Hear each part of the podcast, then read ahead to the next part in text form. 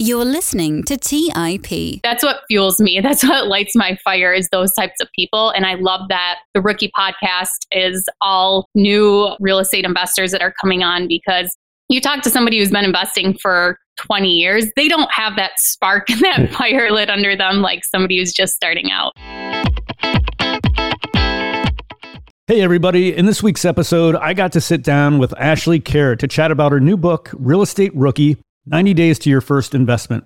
We discuss how her life has changed since becoming host of the BiggerPockets Rookie podcast and becoming a published author, how to select the right strategy for your investment goals, how to structure your real estate business, how to finance and find your first deals, and so much more from the book. Ashley is a host of the BiggerPockets Rookie podcast and author of the book I just mentioned, Real Estate Rookie 90 Days to Your First Investment. At 26 years old, Ashley was deep in debt and working at a job she no longer loved. And now, less than a decade later, she manages a portfolio of more than 30 properties with complete financial freedom.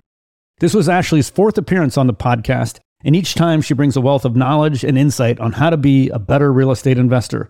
This is the perfect episode to absorb and check out if you're just getting started doing your first few real estate deals. And so, without further delay, let's jump into this week's episode with Ashley Kehr.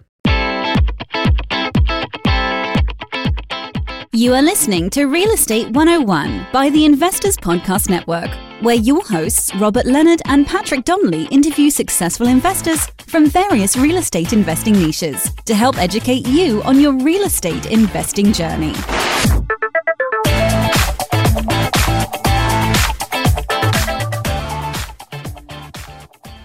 Hey, everybody, welcome to the Real Estate 101 podcast. I'm your host today, Patrick Donley, and with me today is a really special guest I'm excited to have on the show, Ashley Kehr. Ashley, welcome to the show.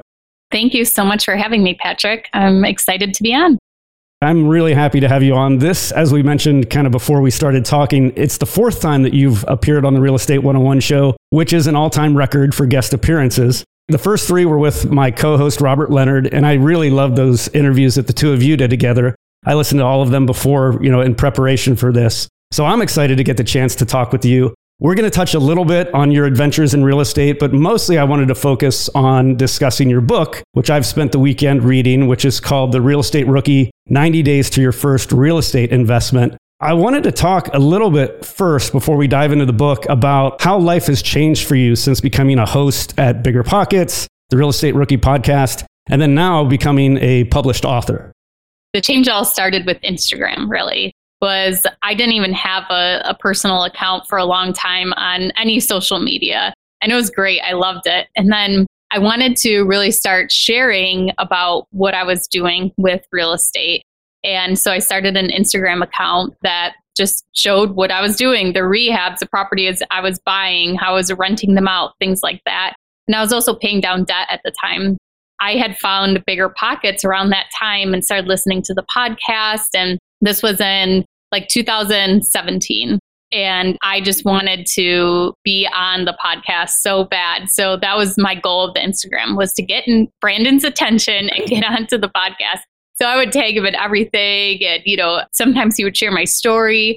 And eventually I got reached out by the producer to schedule an interview. And shortly after that interview, they asked me to come on and apply for, they were starting a new podcast.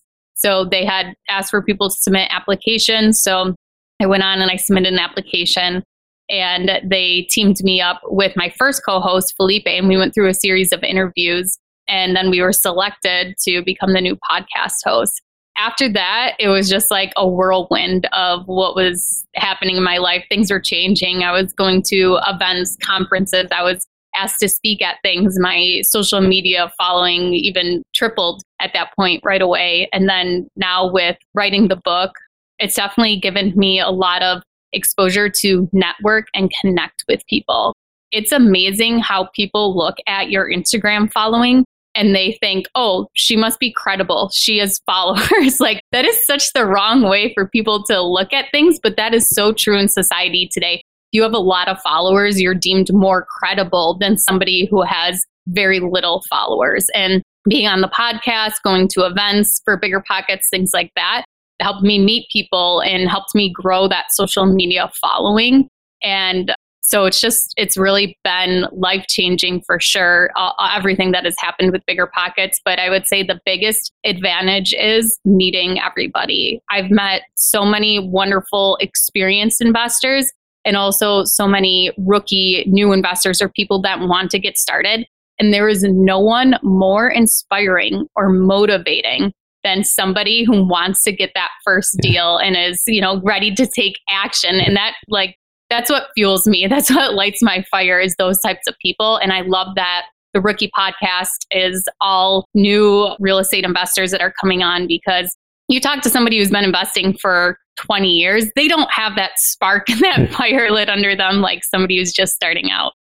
I wanted to ask if you have found that your credibility has increased even more so now that you have the book. I, I know that I have a tendency to put writers on a pedestal so has the, has writing the book even enhanced the credibility? Have you found that? Yeah, I think so. I actually went and read the reviews the other day that have come out and it just like made my heart burst. But I think there's a big difference between a lot of people are more visual learners. Like there's somebody who can listen to somebody talk and comprehend it. But also I think there's a lot of people that just talk, talk, talk so what I did in the book is I did a lot of diagrams. I did a lot of visuals. I did a lot of like, here's are the steps you can take and you can go back and read through them. I think that did give some more credibility as to like, here's the plan. It's all packaged together for you. It's $20. You don't have to pay $20,000 or so course. But yeah, I definitely think that it has. It's a great book and we're going to dive into it. Thank you. I really wish something like that had existed when I got started. I mentioned to you prior to recording here that I got started at around 2014 in earnest in, in real estate, you know, listening to BiggerPockets. And at the time, having something like this as a blueprint would have saved me time and energy and money and all kinds of things. So I'm glad that it exists now. And, and to your point about talking to rookie real estate investors, I completely agree. It's like there's nothing more motivating and it gets your own energy going talking to them because like you can see their excitement and it kind of fuels your own excitement to just speak to them and share what you know and it's it's really a great thing and you get to do it all the time with your podcast the real estate rookie which is really really cool but I, I wanted to hear first about just how the idea for the book came about and had you ever had you always dreamt about being a writer well i definitely did not think that i would ever write a book never writing a nonfiction book for sure it started when I actually became the host of BiggerPockets. As you know, they start telling you like reasons why you should accept the position of being the host. You, know, you get book opportunities and speaking events, all these different things that came along. And so it was my first co-host and I were going to write a book. And then, you know, that kind of fizzled out. And then he ended up leaving the show then BiggerPockets approached me again, like, you know, we'd love for you to write a book. What ideas do you have? So the best thing I could think of was taking, I actually teach a boot camp course through BiggerPockets where it's basically the same thing as the book. But um, we go through modules, almost like the chapters, and then there's a live Q and A session with me with that, I just kind of wrote that and I took it and I just like detailed it even more as much as I could write out. As you know, I had went through all of my, by that time, I think I had maybe done that bootcamp course maybe three or four times already. So like going through every YouTube video and being like, okay, I want to make sure that I'm getting every detail that I've ever said about this and I'm not leaving anything out. That I think was it was a definitely a grueling process for me writing this book. It took me a year and a half. Uh, never thought that I would actually write a book, but I got it done and I, I'm very excited as to how it came out. It's really well done. And I encourage all our listeners to buy it, read it, implement it. I talked to you earlier that my co host Robert also wrote a book called The Everything Guide to House Hacking. And he also said it was a, r- a pretty grueling process. I, I think he wrote for, I want to say like four hours a day, just focused on this yeah, thing and, and pounded it out in a pretty short time. He and I start got our book deals at the same time. Oh, you did. He finished way before me. Yeah, yeah. I remember his. Uh, yeah, his. He was way more. Uh, I guess a lot more endurance as to sitting down for those four hours a day and doing it. Yeah, he's a super efficient worker. I know, yeah. like he can pound yeah. out a lot of work. So I read at the beginning, though. I wanted to know there's a simple dedication that reads for Mr. Emmerling, and I wanted to know who Mr. Emmerling is.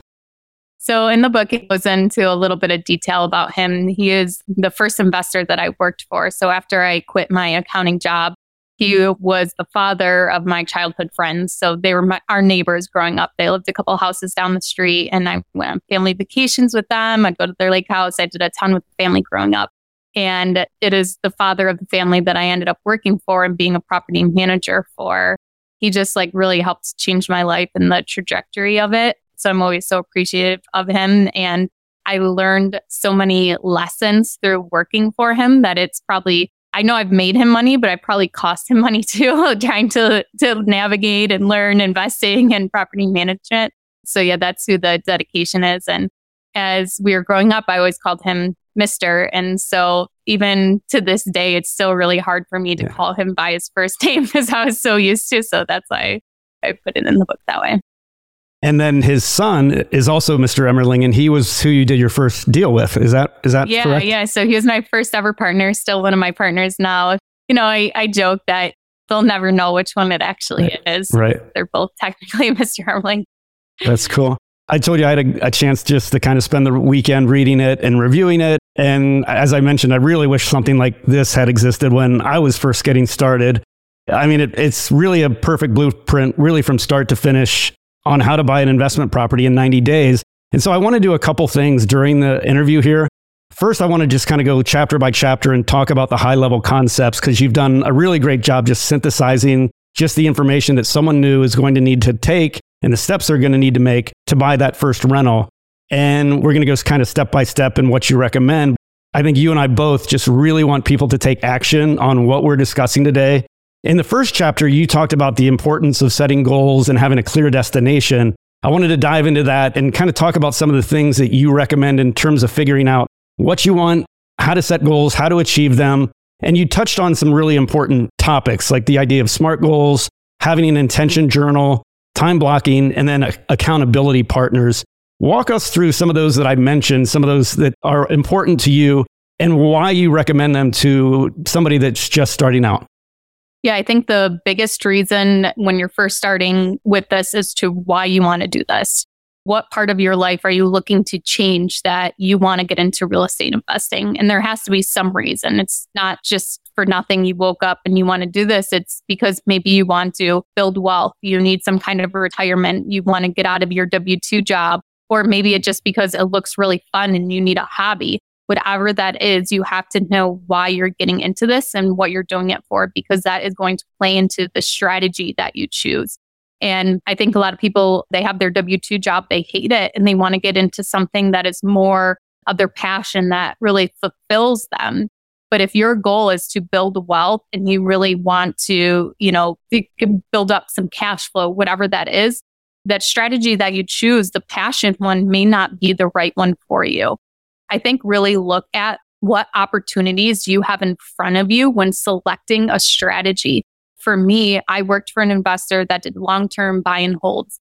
I knew the market because I was his property manager in that market. I had an advantage because I already knew a market. I knew how to price an apartment. I knew what people wanted in that area for an apartment. I knew what housing prices were in that area. That is a big advantage than me going out of state into a different market and starting you could have the advantage that you have a cousin that is a real estate agent in a market and works directly with investors. Like you leg up than somebody else coming into that market brand new. If you have somebody who owns a staging company or maybe a furniture company that's a good friend and they're willing to give you a good discount, maybe you have a leg up then on flipping or even furnishing short term rentals.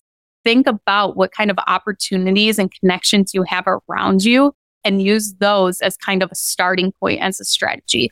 Because if your strategy is to build wealth, start building wealth by doing a strategy that's going to give you the best return. Then you can go ahead and pivot after you've built that strong foundation. So long term buy and holds, they're boring. I could buy a duplex in my town, in my sleep, rent it, you know, rehab it, whatever. It's boring. But that is what has like helped me get to where I am today. So now I can pivot I can go out, I can buy land with cabins. The last cabin I did, we went $40,000 over budget. If that was my first deal, that would have crippled me, crippled me. It would have been awful. But I have no experience in that. That was my first one doing it. So I think really look at what's going to help you build wealth or reach you to where you want to be first and find a strategy that complements that. Then once you've built that strong foundation, you can go ahead and pivot and try out something that maybe fulfills your passion a little bit more. And I think there's that little misconception there that I'm getting out of my W 2 because I hate it. I want to do something I'm more passionate about. Trust me, you will be passionate about whatever that boring real estate strategy is because it's more fun than your W 2 working for yourself. So you you talked about finding your why. I wanted to hear what your why is. I thought this was really interesting in the book. Yeah, so my why is to live spontaneously. And I think, you know, you first may think like, oh, so you can wake up and just oh, decide you're going to go on vacation one day. And yeah, that's part of it. But I think a large part of that is also waking up and being like, you know what? I want to learn this today, or I want to start a new business today. So having that flexibility to be able to rearrange your schedule. I still really love to have a schedule. I love to know what's coming up. I don't like to, you know, find out day of I have to do something, but I like the ability to have a schedule that's pretty flexible that I can change it if need be so that I can live a spontaneous life. So like doing things with my boys just randomly. One year, a year and a half ago, me and my son just decided one day we booked a flight to Florida and we went to Florida for two nights. And it was just something really cool like that. But that is my why to live spontaneously and also uh, to be able to sleep at night too. I wanted to touch on something that you mentioned about. I think there's a lot of people that recommend, and you hear it all the time, like follow your passion, you know, follow your bliss. Are you saying, I, I kind of wanted to make sure I understand, are you saying that may not be the best advice? Like maybe do something boring, get your cash flow in order, and then you have the time to figure out your passions? 100%. I think that people should go after building that strong foundation as to what's going to give them the best return over their passion first, because you may not even know what your passion is until you have that financial freedom to really explore and discover. And you may look at flipping and be like, I would love to make $50,000 flipping one house. Like that seems like the best way to go. But flipping is an active job that is more active than, you know, having a rental property. So you have to really kind of analyze what your role and responsibilities are going to be too. And you may not even like what's involved. Like wholesaling, that's a great way to get started with no money to get into real estate. It is a lot of work. It is mm-hmm. a lot of door knocking. It is a lot of direct mail. It is a lot of phone calls. It's a lot of people telling you no, you know, slam the door in your face. So it may not be for you. You don't even like to call the doctor's office to make your own doctor's appointments. Okay. So there's a lot to look at when kind of picking out your strategy. And I think it plays a really big role into how successful you do become. So in that first chapter, you had a couple of things that I, I liked reading about, which was one was time blocking and one was just the importance of having an accountability partner. Explain to us what time blocking is. And then I want to follow that up with about how to find an accountability partner that has your values and goals that you can bounce ideas off of each other and, and keep each other focused. Yeah, so time blocking was presented to me by Steve Rosenberg. He was one of my first uh, real estate mentors, my coach, and he would have me write down my schedule and what I was doing. So I would have to write down like from 9 a.m. to 9:30. I went to the post office or whatever I did the whole day, and I'd have to take a picture of it and text it to him if I didn't text him, he would text me at night and be like, Hey, I didn't get your time study. Either send it to me or don't ever talk to me again. I we said it to him for two weeks and then we kind of went through it. And even before the two weeks were up, I started to realize how, you know, there was time wasted. There was things that we were doing were not to my benefit, but there was also things that were really helping my business that I should be focusing on more. And then, how do you recommend finding uh, an accountability partner? How does somebody that's just getting started go about finding somebody that's you know in the same boat, or or maybe not even in the same boat, somebody that maybe is further along the path? What do you recommend in terms of an accountability partner? Yeah, definitely going online. When I first started investing, I had my first business partner, but he was completely passive. He had no interest in it. So for me, the best thing was on Instagram, connecting with people through social media, join the Real Estate Rookie Facebook group. I also, the first like little mastermind I was in was just from one girl messaging like 10 people that talked about real estate on their social media and said, Hey, every six weeks, do you guys want to get together for a mastermind and we'll just talk about, you know, whatever we want and just try and help each other any way we can. I want to touch, you, you talked a little bit about strategies, but talk to us about some of the main strategies that, that do exist for a first time investor. And do you have any that you favor that you, you think make the most sense for somebody just getting started? 100% they should read Robert's book on the house hacking strategy. I think house hacking is the most efficient and effective way to get started in real estate. If you have that capability of doing that, is to living in a property and renting out the other units or renting out the other rooms. I think that's a great way. I'd already built my house by the time I even learned about house hacking, and there's no way someone was coming in to live in one of the rooms at that point. But so I did it vicariously through my sister. We actually purchased a duplex together, her first house, and she lives in the upper unit and then rents out the lower unit.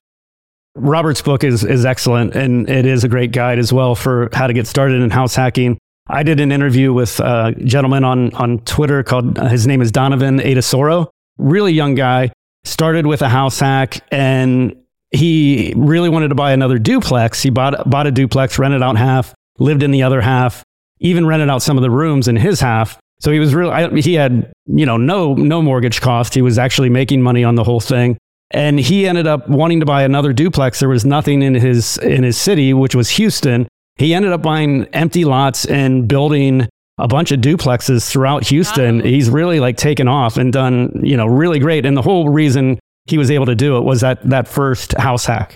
So without that, you know, I, I don't know that he would have been able to pursue actually developing duplexes. So it's definitely a great strategy. I wanted to talk about the importance of building a business actually around your chosen strategy. I think this is an area that really trips up a lot of people. What are some of the biggest considerations you think people need to take into account when they structure their real estate business?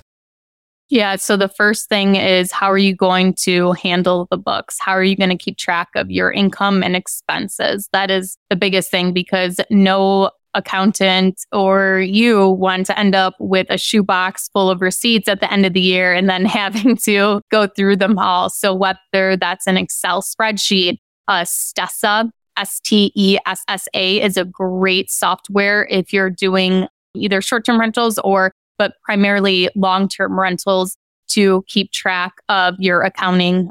It's very specific to real estate investors. Or if you're using QuickBooks and then some property management software even has uh, accounting integrated into it.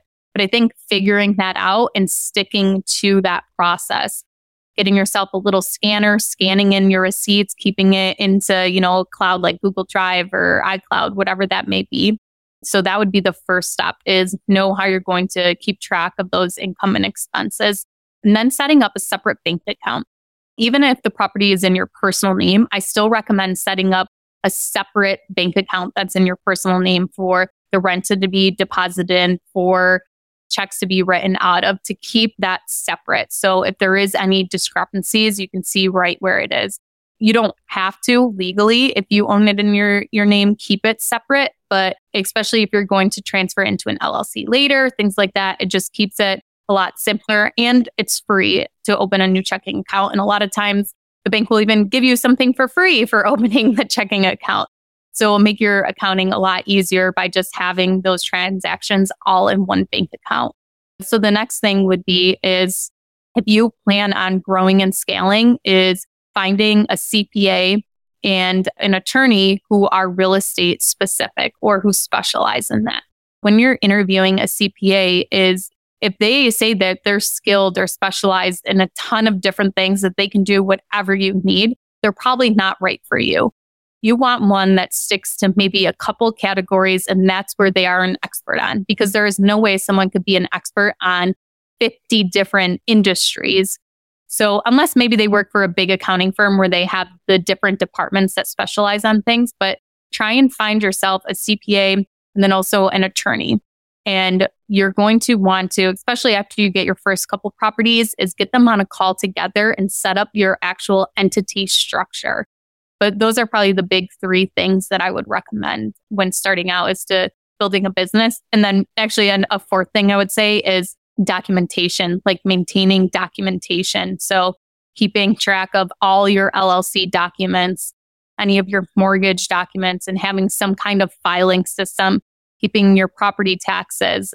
Because if you go and get a loan, especially on the residential side, if you have all that documentation already together, it's going to be so much easier for getting that those refinances done. Let's take a quick break and hear from today's sponsors.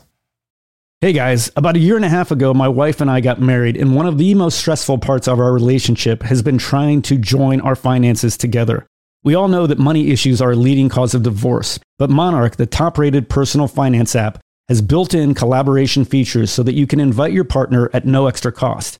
Together, you can see all your finances, collaborate on your budget, and get insights on your cash flow and recurring transactions. It's the easiest way to manage your household finances. Unlike other personal finance apps that we tried, Monarch's simple, intuitive design makes it so easy to set up, customize, and use.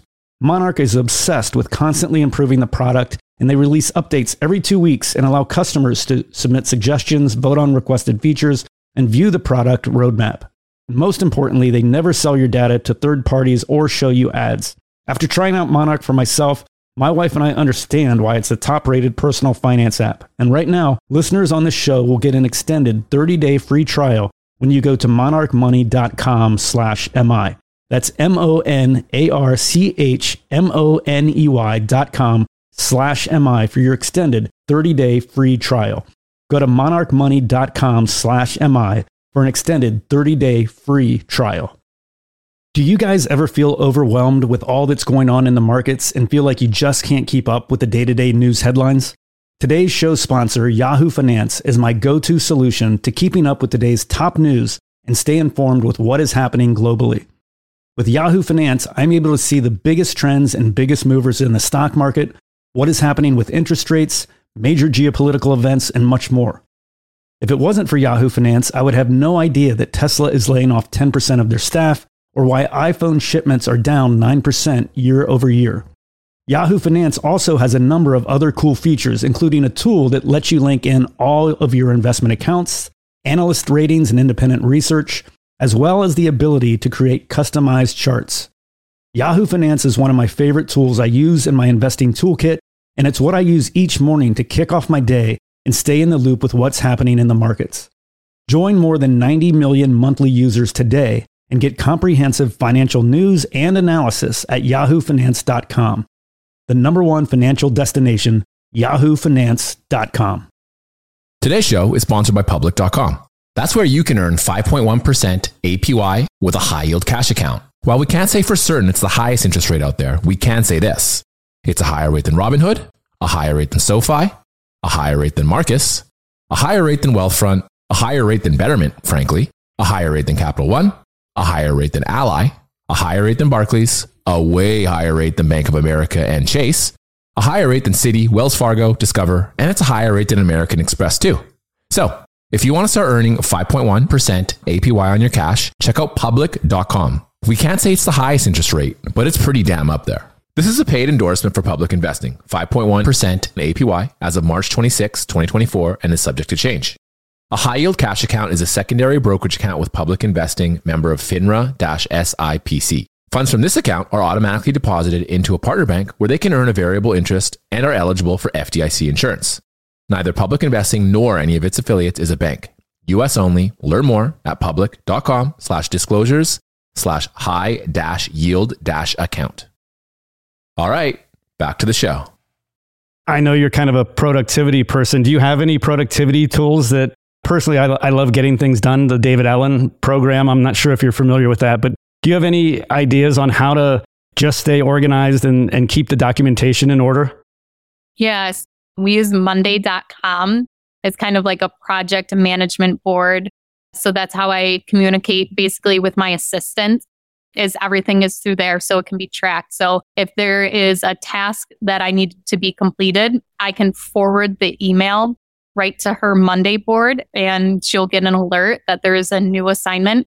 And then she can update me as to the progress on it and then let me know if it's finished. So instead of me texting her, emailing her, hey, what's the status of this? Or did you finish this? I can just go into the Monday board and look. So it's a great tool for that as to kind of working with others on a project, um, managing that part. And then also, I have somebody who's building me out right now uh, a new rehab template. We had this one that we kind of put together ourselves, and then we hired a consulting firm to kind of take it far and above what you know our computer skills are capable right. of to actually manage rehabs and track all of that in there. Monday.com for project management. And then for property management, we're currently using Appfolio. And I love them they're more expensive than most other property management software, and there's definitely cheaper options out there. But I do that Appfolio is, has all the bells and whistles, things you definitely don't need, but things that make your life a lot easier.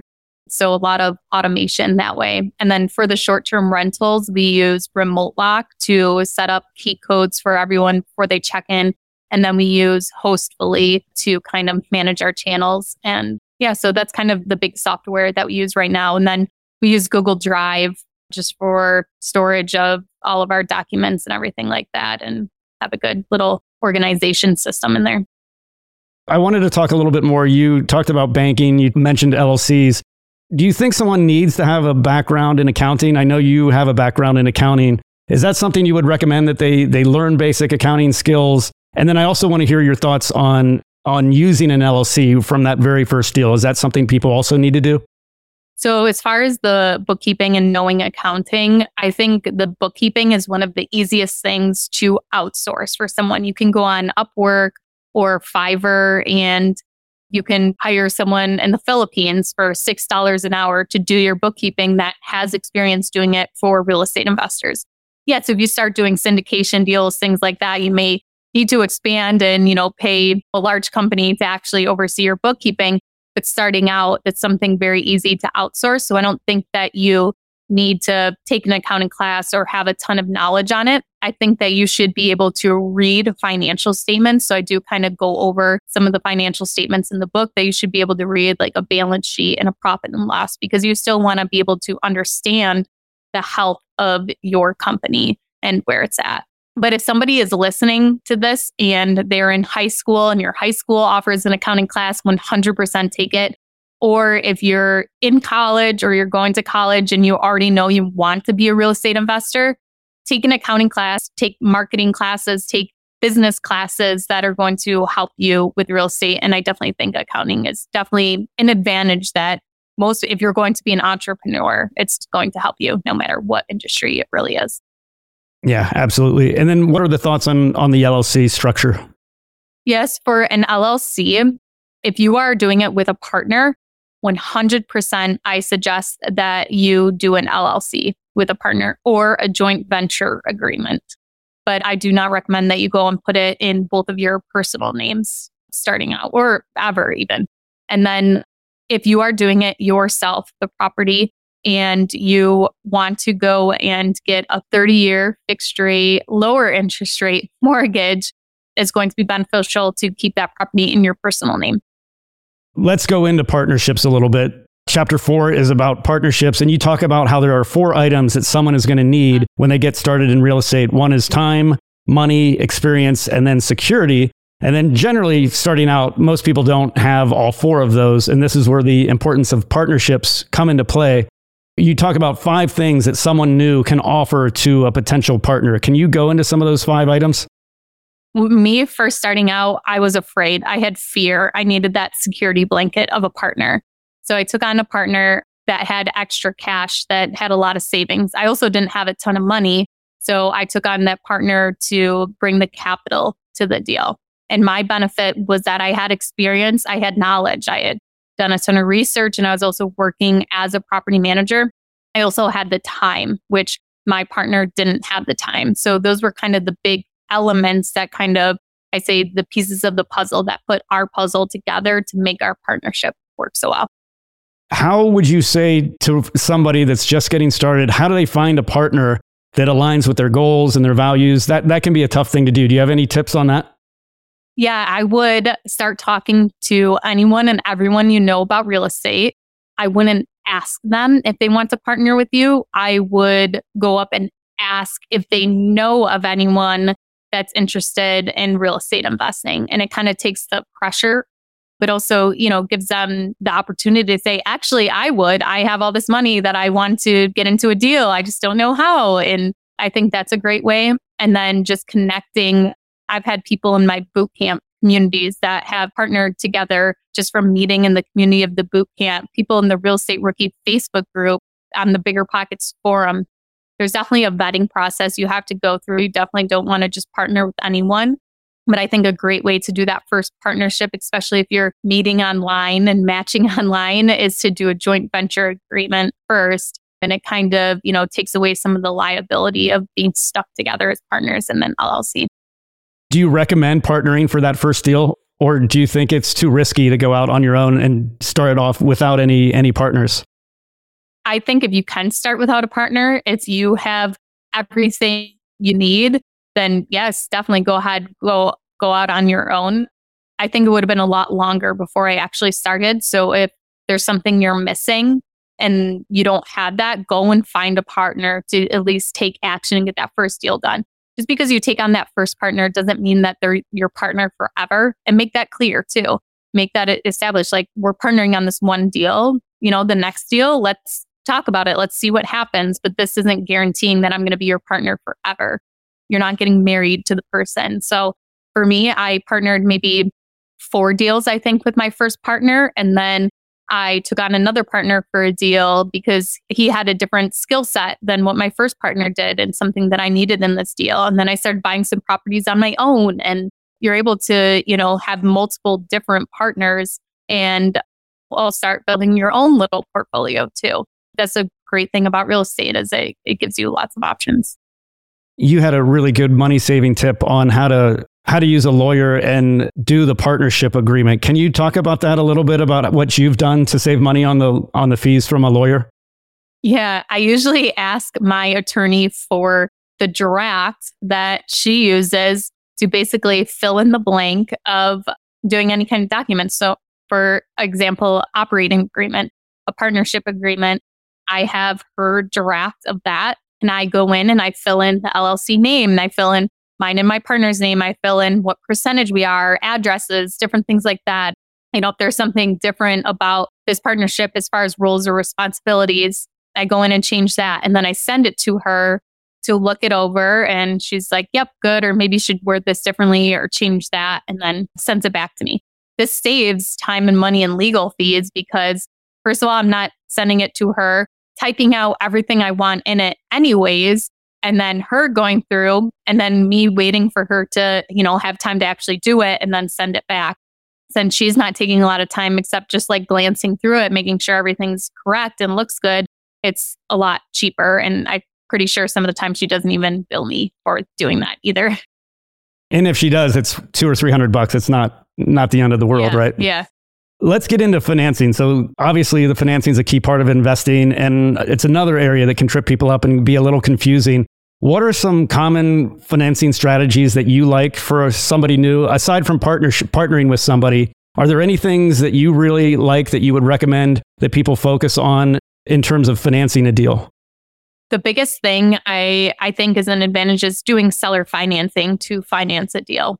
When I first got started, I had no idea what this was until I was working with the other investor, where he actually was selling a property where he held some of the uh, purchase of the property as seller financing. So what he did on that transaction was the seller couldn't afford the down payment or the buyer couldn't afford the down payment that the bank wanted. So I don't remember the exact numbers, but I I know the seller, the guy I worked for, ended up seller financing $60,000. And this was the amount he needed for the down payment. And the bank looked at the numbers and said, okay, you can pay us and you can pay the seller financing and the deal still makes sense. You're still going to be able to pay your other expenses. You're still going to be able to cash flow. We don't care if you have that second lien on the property. So this was on the commercial side of lending. So this guy bought this property with zero money down. And that was my first like eye opening experience. And then I went and did seller financing for a property where it was 7% interest only for 12 months. And it gave me time to give two improvements. And then I went and refinanced the property.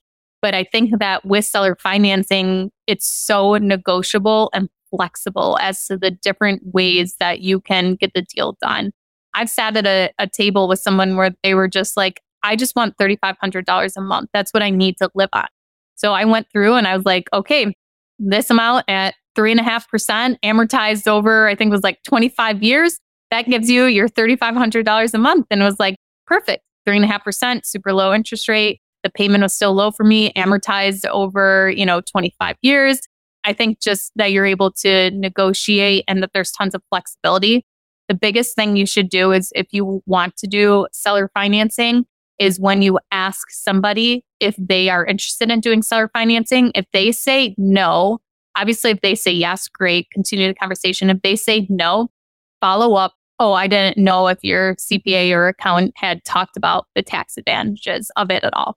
And that usually just gets a little wheel turning. And most commonly, the response is, well, I, I guess I could talk to them and see whatever. It's interesting, just that little change that that. Uh, so, talk to us about those tax advantages. What what is it that is it advantageous to somebody to, that they would want to consider seller financing? Because a lot of people initially they're you ask them that it's no. If they, they don't have any experience with it, the, the answer is going to be no. But I like that idea of like, well, do you know about the tax advantages? Can you talk about those? Yeah, so, yeah, so that like spreads out their taxable income in one year. If you're buying that property for $500,000, and even if you're going to the bank getting a mortgage, however you're paying it to them, they're going to get taxed on that $500,000. Unless, of course, it's been their primary residence and they're not paying tax on it because of that, or if they're doing a 1031 exchange or something.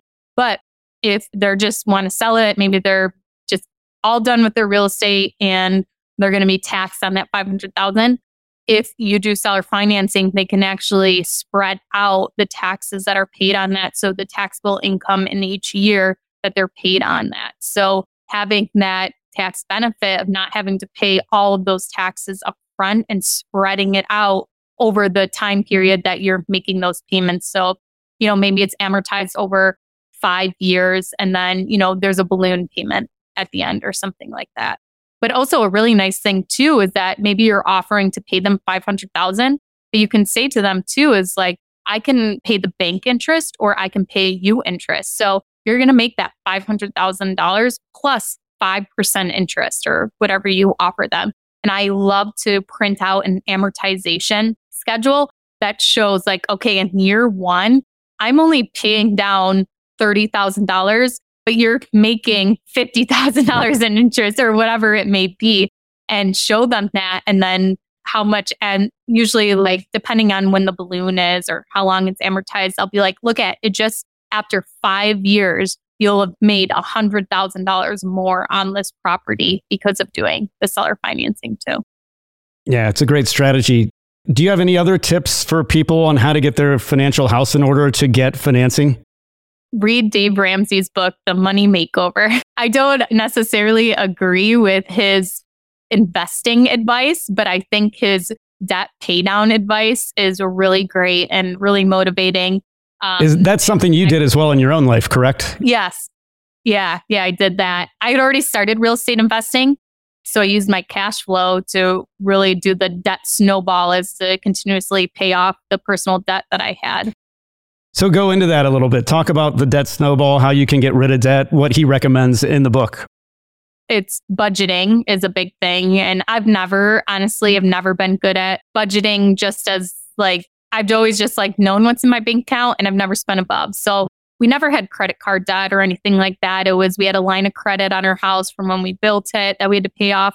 And then we had our vehicle loans and then we had farm equipment. And it just felt normal that we were paying these loan payments. And I just, I didn't want that anymore.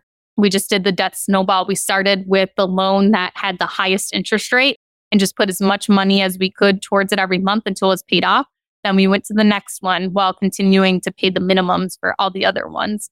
So we did that. I think it took us a, a year and a half and we paid off about 150,000, I think it was in debt that we had. And it was a great feeling afterwards for sure. So, highly recommend that book for anyone that wants to get started. And you can get out your whiteboards, your chalkboards, your Excel spreadsheets to keep track of, you know, every little payment. I remember I used to like sit and look, okay, six months from now, I keep putting this much towards it every month, how much will it be paid off? And I wanted to hear your thoughts on somebody that does have a partner or married or otherwise that is going to get into real estate investing. How do you get your partner on board? Because I think that's a really key thing to make sure that your partner's on board with you. Do you have any thoughts on that? I didn't really have any trouble with this at all, but my husband was never involved at all really with the real estate. It was just you do what you want, that's fine. I think the biggest thing that I've seen just from having guests on the show and talking with other couples that are real estate investors is actually showing them, like doing a visual of look at where the money is coming from. This is the money we're making, and just like printing out a BiggerPockets calculator report mm-hmm. somewhere and saying, we're going to take this money because showing the visual instead of just saying it to them will make a difference as to here's how much money we have in let's say they have a brokerage account with $100,000. They say, okay, here's our statement showing we have $100,000 in here. I'm not going to take this money. I'm going to leave this money here, but I'm going to go and get a line of credit and use this brokerage account as collateral. And so I'm going to take that line of credit and let's say they're going to give me 30,000. I'm going to use that 30,000 to buy the single family house. Here's the listing of the property. Okay here's a couple other properties that have just sold in the area. Look at how much they sold for. Here is what the rehab needs to be. Here's what it's projected to cost. And I know I can do this and like have confidence in yourself. But I think doing that visual and really showing the numbers and then saying, okay, even if we go 10% over budget, we're still gonna, you know, make this amount of profit. So I think make it as like foolproof as possible, but really show sitting down with them taking the time to go over everything. Because I'm definitely a person that things just go through my brain so fast that it, sometimes it's hard for me to actually stop and slow down and explain it to someone else because I just want to like take action right. and get started on it. Do you have any other thoughts on financing? I know you've done some kind of interesting things on how to finance your own deals. Can you go into some of the ways that you've used personally? Yeah, so I did the seller financing deal, and then I've also done a subject to deal. So if you guys have heard of uh, Pace Morby, he talks a lot about sub two. We actually purchased a farm doing sub two, where the person that owned the farm could no longer afford their mortgage payments. They were behind and they were at the risk of foreclosure. We talked about doing a short sale with them where we would negotiate with the bank and buy the property. There was also a lot of back taxes on the property too. And the thing with the short sale was if we did a short sale, that the person that owned the farm could no longer live there. And the person wanted to stay living there. And it was my husband's cousin and all this stuff entailed in it. So we actually went through with doing a sub two where this way we didn't even have to go and get bank financing. We just took over his current mortgage, which since it was his primary residence, it was a USDA loan. It was a, a low interest rate and amortized over 30 years. And so it was way better terms than we could get. We went to the bank and said that, you know, we're buying this as an investment property. Basically, had three rentals on it and then it had 100 acres for farmland. We paid the back taxes and we paid the back mortgage payments and interest that was due. And that was less than what our down payment would have been if we would have won and put 20% down. And then our monthly payments going forward, just paying on his behalf, that is way lower than what the mortgage would have been because of the rate that we would have got as an investment property. And doesn't Pace have a book that just came out that details how to do all of this? The BiggerPockets yeah, is published? It's Wealth Without Cash, I believe it's called. Yeah. Yeah, I think it's still in pre-order, but coming out soon. Yeah, I just got a copy from BiggerPockets with yeah, your with your book as well. So it's, it's kind of cool to take a look at. I wanted to hear too. Don't you haven't you used a, a, line of credit that you'll have in place to make some of your purchases, and then you'll get permanent financing? Can you go into a little bit about how that works when you do your deals? Sure. I've gotten commercial line of credit on three of my investment properties. One is a portfolio line of credit where it has two duplexes on it for collateral. And the other one is a single family house that was actually my old primary residence before we built our own house. And that property had no debt on it. So we went and got the commercial line of credit on the property. So the way I use the line of credit now is to purchase the property and to fund the rehab. And I've been playing around with hard money this past year and I used hard money to actually fund the deals. And then for the rehab, I used my line of credits and it helped me be able to scale more and do more deals at once because I was using both of those things simultaneously. But I've also done private money too. Uh, I have a private investor that I do a lot of deals with that he lends me money on. And then the same thing, I usually just use my lines of credit to fund the rehab.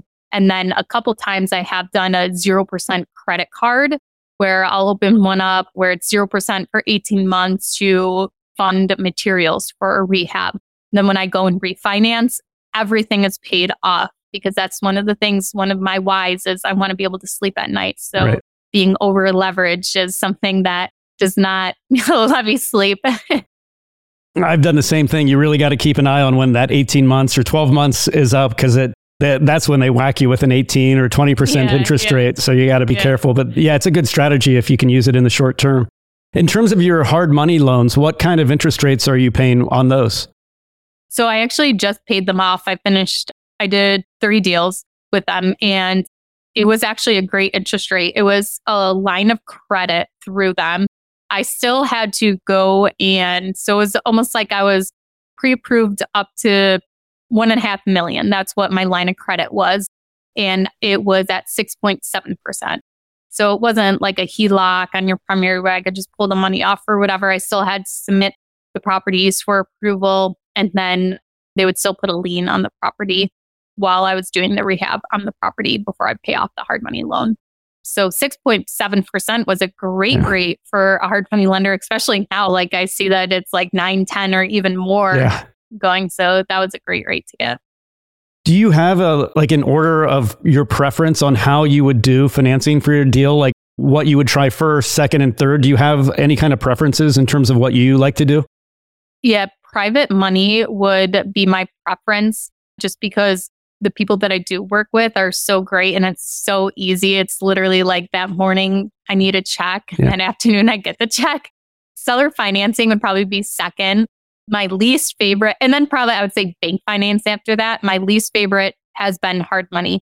It yeah. has been the most difficult as far as like customer service and mm-hmm. just issues with the loan. So i have had an awful experience with the hard money lender that I use for that line of credit, such as, you know, notifying me but that I have, I don't have insurance on the property, me resending them proof of the insurance that their loan officer actually got for me because I went through the insurance company that he recommended and just like all these little things that they need better systems and processes. Is that a niche that you're interested in? I think I, I heard maybe in an interview that you might be interested in hard money lending at, at one point in like further down in your career. I think more of a private money lender than a okay. hard money lender. I want to get into a little bit about market analysis. There's a ton of real estate markets, so many different possibilities. And again, that can be hard for a newbie just to figure out where they should focus. I had one guy that I interviewed that focused on just one zip code, and that's all he focused on. I think that's really great advice.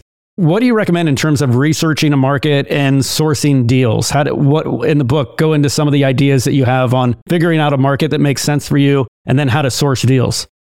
if you already live in a market that makes sense, like go and tackle that market. The second thing you should look at is what are the laws, though, especially if you're going to be a landlord. Are they tenant friendly? Are they landlord friendly? Because that can definitely play a key role into the outcome of your cash flow.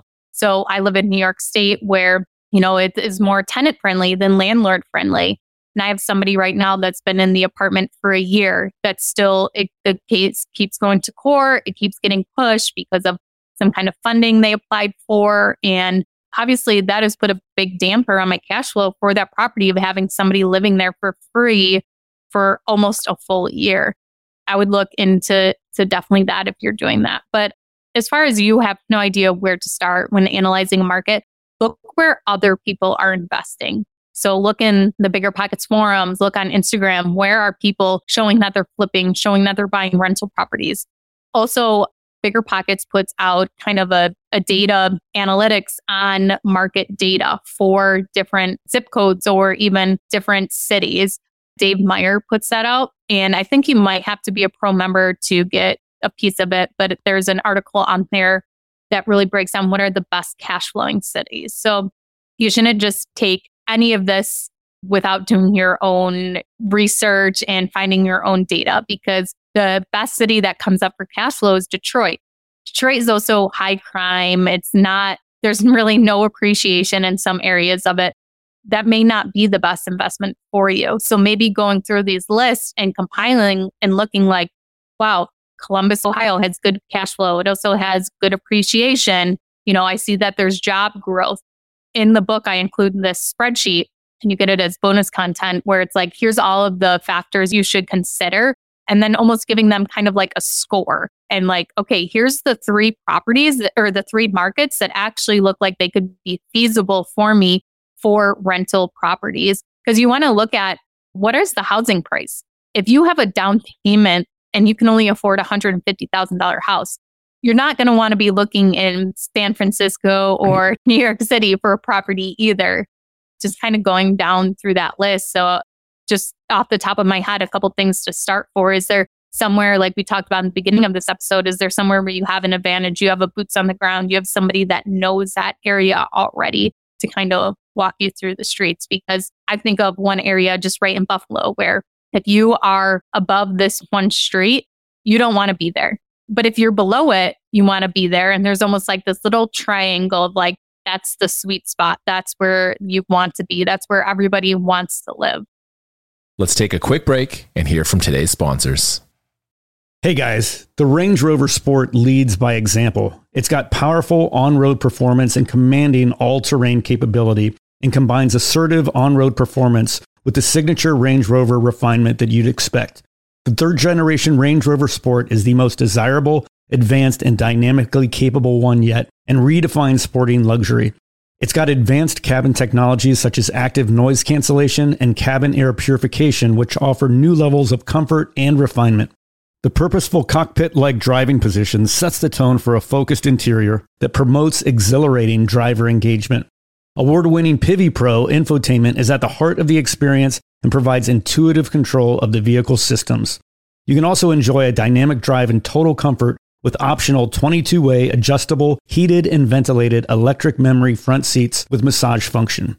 Design your Range Rover Sport at LandRoverUSA.com. That's LandRoverUSA.com. Today's show is sponsored by Public.com.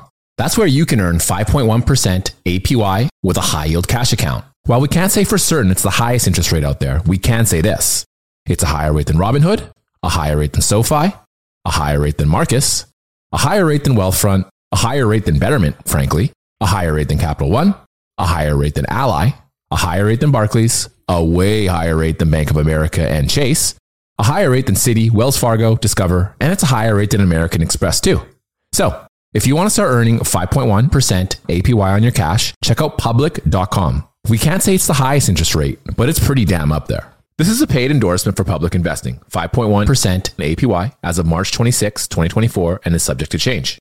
A high yield cash account is a secondary brokerage account with public investing member of FINRA SIPC. Funds from this account are automatically deposited into a partner bank where they can earn a variable interest and are eligible for FDIC insurance. Neither public investing nor any of its affiliates is a bank. US only. Learn more at public.com slash disclosures slash high dash yield dash account. Hey guys, when it comes to financial advice, you've got to trust the source. It's why you listen to this podcast. When I'm looking to upgrade my wallet, I turn to NerdWallet. Their expert team of nerds dives into the details to help you find smarter financial products. Before NerdWallet, I'd pay for vacations with whatever credit card was in my wallet, but I was missing out on miles I didn't even know I was leaving on the table. Now I've got a new card with more miles and more upgrades. What could future you do with more travel rewards? A hotel upgrade? Lounge access, a free flight to a bucket list destination. Wherever you go next, make it happen with a smarter travel credit card. Don't wait to make smart financial decisions. Compare and find smarter credit cards, savings accounts, and much more today at nerdwallet.com. Nerdwallet, finance smarter. Check out nerdwallet.com and start making smarter financial decisions. As with all cards, credit is subject to lender approval and terms apply. All right, back to the show. What do you think about like going outside in tertiary markets? Like if you live in a, I don't know, a San Francisco or I don't know, a Minneapolis or New York, what about going out like two or three hours? What are your thoughts on that? Is that something that you would recommend to people?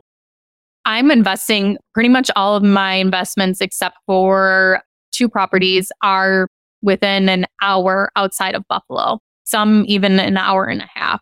So those rural areas, there definitely is cash flow there, just not a ton of appreciation, at least what I'm seeing in my market. I think you got to be a little bit closer to the city to see that like really in the suburbs of the city. That's where we see the the most appreciation, like a little bit north of the city and a little bit south of the city. Now I can't speak to every market, but I've had great success in investing in the rural areas. It rehabs go so smoothly because enforcement is not like in the cities where it may take, you know, I did a flip out in Seattle and, you know, the permit process there, it take, can take yeah. forever just to like put a deck on.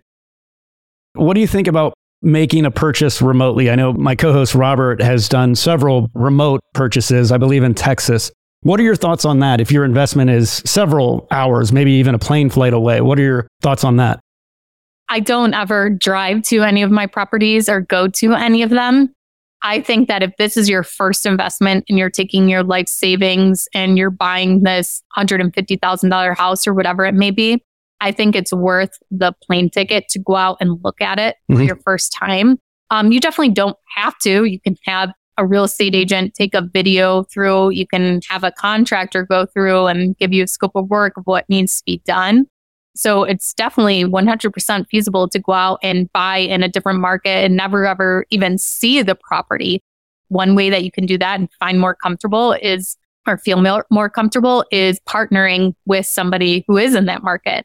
That's what I did with the, my Seattle house was that was like almost the farthest away that I could from Buffalo to Seattle, the farthest across the country that I could invest. But I partnered with somebody who invested there every day and so I didn't see the house before we bought it. I flew out there a couple times just to do YouTube videos of doing the flip process. But other than that, I think if you have the right people that can help you in that area. So even if you're going to manage it remotely, which you perfectly capable of doing with so much technology these days, but you still need a handyman, somebody that's going to go and do repairs or at least contacts and vendors to do that for you. You're going to need somebody to probably show the apartment for you when you're leasing it or change the locks out. Yeah, if you can find those key people, then it's definitely worth. And the way to find those key people is referrals, asking in different Facebook groups or the BiggerPockets forums. Kind of on the flip side of that, I, I interviewed a guy that refused to buy something that was he would not buy anything that was more than a 30 minute drive away from his own house. So he just, you know, wanted to stay kind of concentrated and, and yeah. not have to, you know, deal with stuff that was in, too far away from his own home. In my own case, like all of my rentals are like a five minute drive away. So it's convenient. I can check on things really, really quickly. And I think there are benefits to that as well. I think the biggest benefit is that you're staying focused in one area. Yeah. Like that's the main thing. And then maybe you pivot and you go to a different market if your stops working. But instead of like, oh, here's four different areas I want to buy in, it's going to spread you too thin. Yeah, 100%. I agree with that. Let's get into deal analysis. When you're looking at, at, at a property, what are some of the criteria and the metrics that you look at on deciding whether or not to make an offer? The biggest thing is that I'm looking at first the price to rent ratio, and then I literally get out my phone and I estimate what my mortgage payment is going to be. So I think about, okay, what are current rates at? Something I check all the time. And then I'm thinking, okay, I'm probably going to do this on the commercial side. So I'll be able to amortize it over 15, 20 years. I right away do, if I purchase this property at what their asking price is, is this even going to cover the mortgage payment? So mm-hmm. yesterday I saw for sale by owner. We pulled in, we called on it, and the person was like, "It's eight hundred and seventy-five thousand. And so I said, "Okay, can you let me know what the rents are?" And she said, "Well, I'm sorry, but I don't want to give you too much information unless you're a serious buyer. And you know, are you serious about this?" And I said, honestly, I can't give you an answer until I know more information. I said I can find a lot of information online, but if you could just tell me what the rents are, I can kind of figure out if it would be feasible or not. So the rents ended up being 475 for one unit, 425 for another unit, 475 for the other one. And then the two others were vacant because she couldn't get them rented for what she wanted. So right away, we almost yeah. were like laughing, like, okay, 875 is definitely not going to work. And it ended up being that it would break even at half a million, this property. So it was way off what her number was. But just going through and kind of running the numbers, doing a soft run on it. So we use Monday.com where a lead will come in. And my business partner, Daryl, that's like, he does the lead flow as to like somebody calls from direct mail or whatever that is, he puts it into there. And then I go through and I pull the PropStream report.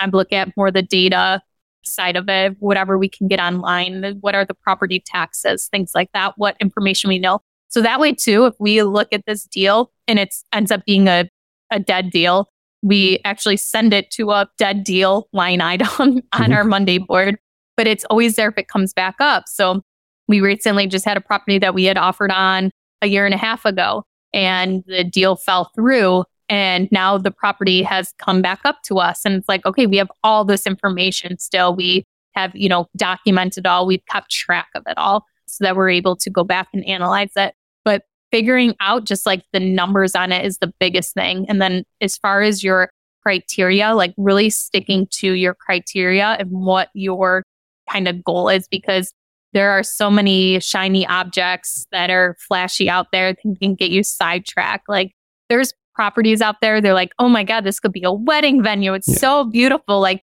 we want to hang out here. Like, okay, no, no, you got to reel yourself back in as to what are you focusing on. So right now we're focusing on land with cabins. We're turning these cabins into like super modern, nice inside. We're doing like brand new kitchens. We're putting in tile showers, different things like that that you wouldn't really see in like your hunter's cabin in the woods and then turning them into short-term rentals. So along with still building the long-term buy and hold portfolio too. So kind of a mix of strategies you're doing right now. Yeah. So I'd like to keep that strong foundation of the long term buy and hold. And then, you know, we're kind of doing as our passion project, yeah. I would say the cabins with the land to short term rentals. And then, you know, we've been casually seeking a campground too. Nice. So are you buying existing cabins or are you actually building them? I, I wasn't clear on. Yeah, we're buying existing ones. So, okay. like old, dilapidated, like you go into the bathroom and you're like, there's only been hunters that have ever stayed here and uh, just bed. And uh, so we just like completely gut them basically and remodel them. Let's go into a little more about tools that you use to, to analyze a deal. You mentioned BiggerPockets has some calculators. Or is there kind of go into that a little bit, the tools that are available that somebody should be looking at and utilizing when they are running the numbers? Yeah. So BiggerPockets has the BiggerPockets calculator reports. There's pretty much one for every strategy that you're trying to do. And so I think that's a great resource because every line item has a little info box that tells you where to find that information and why you need that information, which I think is so helpful for learning about analyzing deals. And you just want to like build that muscle memory is to like analyze one, two, three, even five deals a day. Even if you can look at the Zillow listing and see like there's no way this would make sense as a rental property. Just run the numbers just to practice, practice pulling the data. The property taxes aren't always going to be accurate on the MLS listing. Find out how to verify it. Usually you can Google your county along with GIS mapping system and you'll be able to pull that data.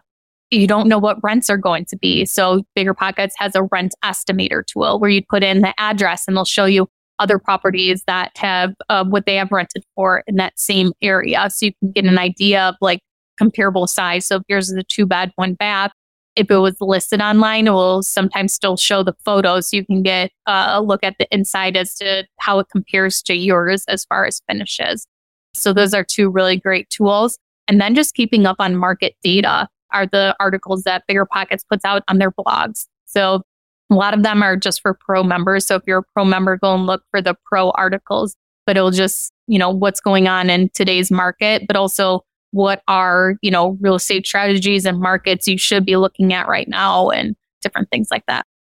Yeah, and the pro membership's totally worth it. I mean, it, there's so many. I mean, you'll save what you spend on the on the pro membership if you utilize the tools that are available on on that. What? How much is a pro membership these days? I think it's like three hundred. Okay. Something. Yeah, that's what I thought. Ninety five or maybe less than that. Yeah. Yeah, definitely worth the money. Let's go into a little bit about building a team. You, you touched on this a little bit earlier, but I wanted to hear about when you are looking at your deals are you using a realtor? Is that something you do at this point? Or you do you just look at them on your own? What other team members are you using when you are doing and running your your portfolio? I love going to showings. I love looking at properties. I know it's something that I shouldn't do because it's not the best use of my time, but like yesterday I drove around and looked at four properties, I think it mm. was. and like I just like that's how I want to spend my day is just uh-huh. like get to that point where I'm just driving around looking at properties. But uh I have a, a couple of real estate agents that I work with and it just really depends on what like town it's in, what agent send it to me or who's available to do a showing first as to how I choose it. And then um, sometimes my partners will go and do the showings. Last year was the first time I besides the flip house, I bought a house sight unseen, sent my business partner. He went with the agent and, you know, I didn't even see the property until after we closed. And that was very unusual for me, but it's like finding good partners where you can trust them and, you know, you don't have to worry about making sure that you're there. I think I was speaking at a conference or something like that and being able to manage doing different things. What other team members would you recommend that somebody needs to have? I, I, have got so many people that have come on on the show, and I'm sure you have as well, that just talks about the importance of their team, and they just simply couldn't do what they do without the great people that are around them. What other people do you recommend that people start developing relationships with and making sure that they have a great team in place? Yeah, so definitely a bookkeeper because that can be like a big strain and just like something you can easily just let pile up and forget about. And it's very cost effective. As far as property management, that's something that you can easily outsource. There's tons of property management companies. Uh, you can vet, you just make sure that you really vet them to make sure that they're a good fit for you. But you can also do a lot of automation with property management if you want to do it yourself. And that's where hiring virtual assistants can come into play on Upwork or Fiverr. Or, you know, there's companies that help you recruit so if you end up doing that, you can get virtual assistants to just do some of the messaging. Property management software is coming out now with call centers where you don't even need somebody to answer the phone for maintenance is that a tenant can just call into the call center. So having kind of not even a team member, but taking advantage of, I guess I don't even know how to explain it, but kind of like a pool of people, like almost like a co-op. So like everybody that uses property management software, you have the ability to buy into this call center or whatever that is, but taking advantage of the joint resources that are available too. So, like hiring a VA, mm-hmm. like if you would have thought 20 years ago, I need an assistant. Like, I can't afford the salary of paying somebody full time to be my assistant, maybe not even part time at 20 hours. Now you can find somebody as a virtual assistant to just do a meaningless task for you that you don't want to do, like pay a water bill each month.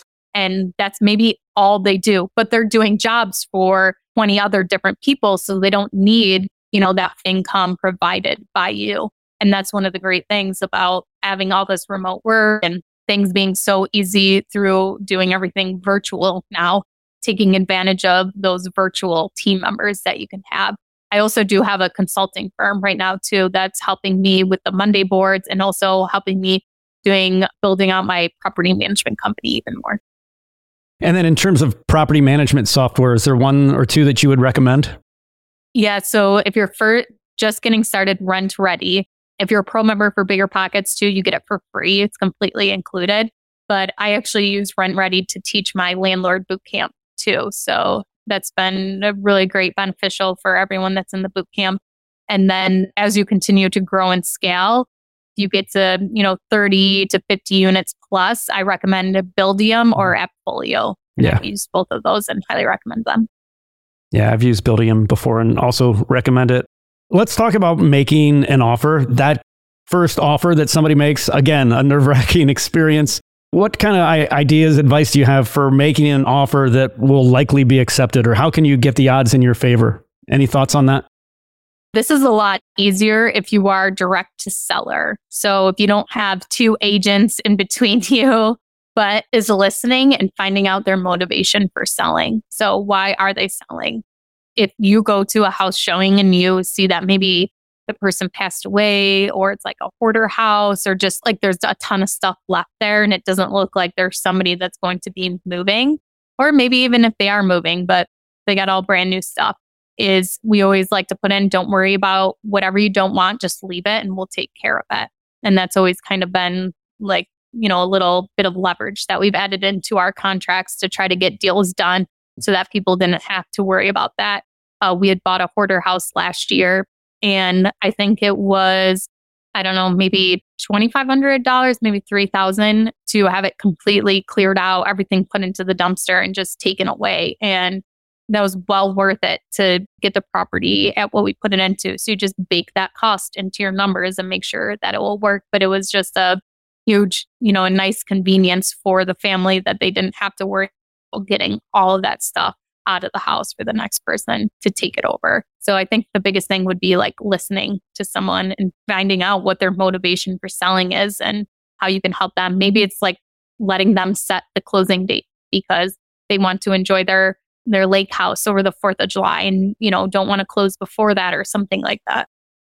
Yeah, definitely. However, you can make life easier for them is a wise idea. I had one guy that actually he would write like a, just a really heartfelt letter to the seller. And it really worked. Like he said, oftentimes they would take his offer, even though it was below what other offers were, because he took the time to write, uh, you know, a really sincere letter. And uh, that was a strategy that I'd never heard of before. And I think I think I might try out here sometime soon here and see how it goes. So let's go to the next chapter, which is getting once you're under contract. At that point, it can feel like it's time to sit back and relax, but there's still a lot of work to be done to actually get the deal to the closing table. What are some things at this stage of the game that an investor needs to be doing to make sure they get the deal moving forward to ensure that it closes? Yeah, so the first thing is creating an acquisitions checklist and using you know, maybe your attorney and also your real estate agent or your title company if you're not in a, a state that needs an attorney for closing, but going through and asking them what are the things that I need to do before I close on the property once it's under contract and create a list so that every single time you just go through this checklist and you don't even have to remember it. So getting insurance in place, getting the utilities put into your name, however you're financing the property, making sure that's all squared up are you going to be doing rehab? You know, get your scope of work in order, start getting bids on the property. Are you listing the property for rent right after? Get your listing ready, things like that. So, really just create that checklist of things to do while you're under contract so that the day you close, you can focus on what matters and you're not scrambling afterwards like, oh my gosh, it's closing day tomorrow and I didn't put insurance on the property because that is not a good feeling because I've actually done that before. So don't wait. Like make your checklist and every time you're closing on a deal, just go through it. Yeah, that acquisition checklist that you've got is great. Like it's Thank you. Uh, really well, I mean it's worth the price of the book honestly. Like I think just having that alone is a great thing and people should check it out. Let's talk now. You've closed, uh, you're a first time property owner. This actually is like a ton of responsibility at this point. Talk to us about some ways that a landlord, a property owner, can be a great owner. How, how, what are some ideas you have on, you know, a lot of times re- landlords get a bad rap. What are some ways that you have to recommend that people can just be a great real estate owner? Uh, read the book Hug Your Haters by Jay Baer. So, this book is focused towards customer service, but it's actually I think great for any landlord or property manager to read if you're going to be dealing with tenants. And it's basically kill them with kindness. And it tells you how to handle different feedback that you get. Obviously, you're most likely going to run into a disgruntled tenant, whether it's something that is your fault or not your fault. You're going to have to find a way to, to kind of handle that. And I think that it will help you feel better about the situation and them if you handle it the way that Jay kind of talks about in the book as to just consider what they're saying, listen to what they're saying, and then just like kill them with kindness that and don't like argue back with them or whatever it is. And it's not necessarily saying the customer is always right. He definitely doesn't say that in his book, but one of the biggest things that I've learned from doing property management is communicating with your tenant. Keep them updated as to what is happening. So if it is Friday night, something happened in the unit, it's not necessarily an emergency, but it's an inconvenience and you can't get a plumber to come out, do whatever needs to be done. Communicate that to them. Just let them know, like, we've contacted the plumber. No one is available to come out t- until tomorrow morning. You know, maybe even do some kind of gesture like, we'll take a little bit off the rent to, you know, I, we apologize for the inconvenience. This is something, you know, that we wish we could do sooner, but they're just not available, whatever that is. And I have found that just communicating what is happening and keeping someone in the loop is better than just like, oh, I can't get a plumber there. I'm just going to ignore them until the plumber says that they can come. So that would be a big thing is communication. And then just remember with the repairs and maintenance, there's definitely going to be times where you're going to get frustrated because you're going to think it's the tenant's fault that something happened. And that's why you should have an airtight lease that kind of puts that in writing as to what those situations are so that the tenant will be billed back for those things happening. One of the first things I think of is a clogged toilet. So we started putting into our lease agreements that if, you know, when you move into the property within like 30 days, if there's a clog, we will take care of it. After that, though, if there is a clog, it is most likely from something you put down the drain. It is not from something that's been sitting there from a previous tenant and is your responsibility to have the, you know, every landlord's worst nightmare is having to, you know, get that 3 a.m. call that the, the toilet is clogged. So I think having airtight lease that really writes out the rules and responsibilities of each the landlord and tenant so that if you ever have to be the bad guy, you can make the lease the bad guy and refer to the lease and say, you know what, actually the lease states that this is your responsibility to fix this since this was your issue. The book you mentioned, Hug Your Haters, is that real estate specific or is that just customer service tips in general? Customer service tips in general. I actually first learned about the book at an Appfolio conference. He was the keynote speaker. Okay, uh, cool. At that conference, yeah.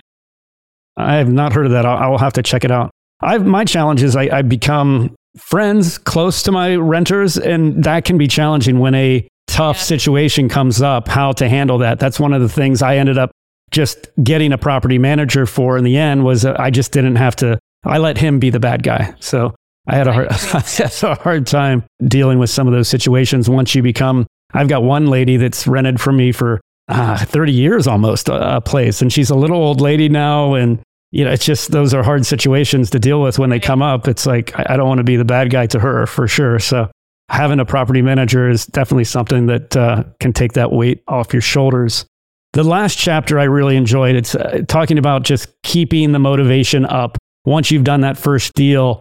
Talk to us about some of the ways that, in your own case, like how do you keep the momentum going? How do you keep the motivation going to continue to build out that portfolio? honestly, the podcast guests that we have on is what helps me stay motivated and inspired.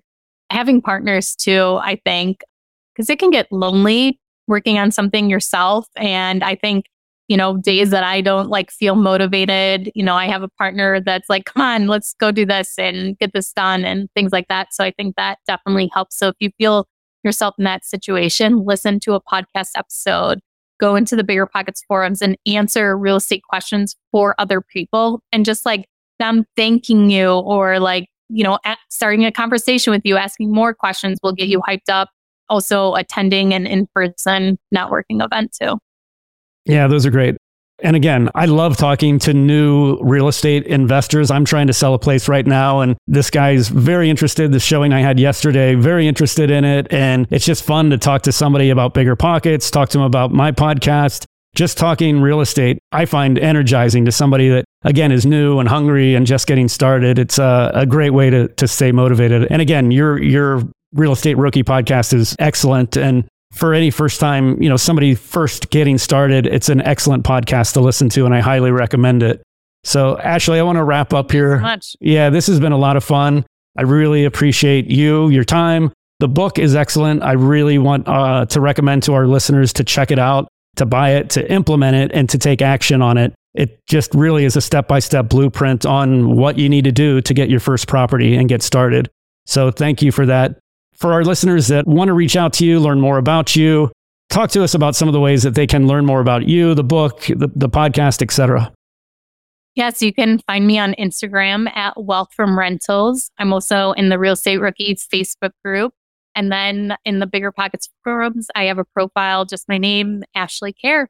Then you can find my book in the BiggerPockets bookstore on Amazon or Barnes and Noble. And it's got great reviews, five star reviews. It's, uh, I hope you do great with it. So I really, again, thank you for your time, Ashley. Thank you. Yeah, thank you, Patrick. Okay, folks, that's all I had for today's episode. I hope you enjoyed the show, and I'll see you back here real soon. Thank you for listening to TIP. Make sure to subscribe to We Study Billionaires by the Investors Podcast Network. Every Wednesday, we teach you about Bitcoin, and every Saturday, we study billionaires and the financial markets. To access our show notes, transcripts, or courses, go to theinvestorspodcast.com. This show is for entertainment purposes only. Before making any decision, consult a professional. This show is copyrighted by the Investors Podcast Network. Written permission must be granted before syndication or rebroadcasting.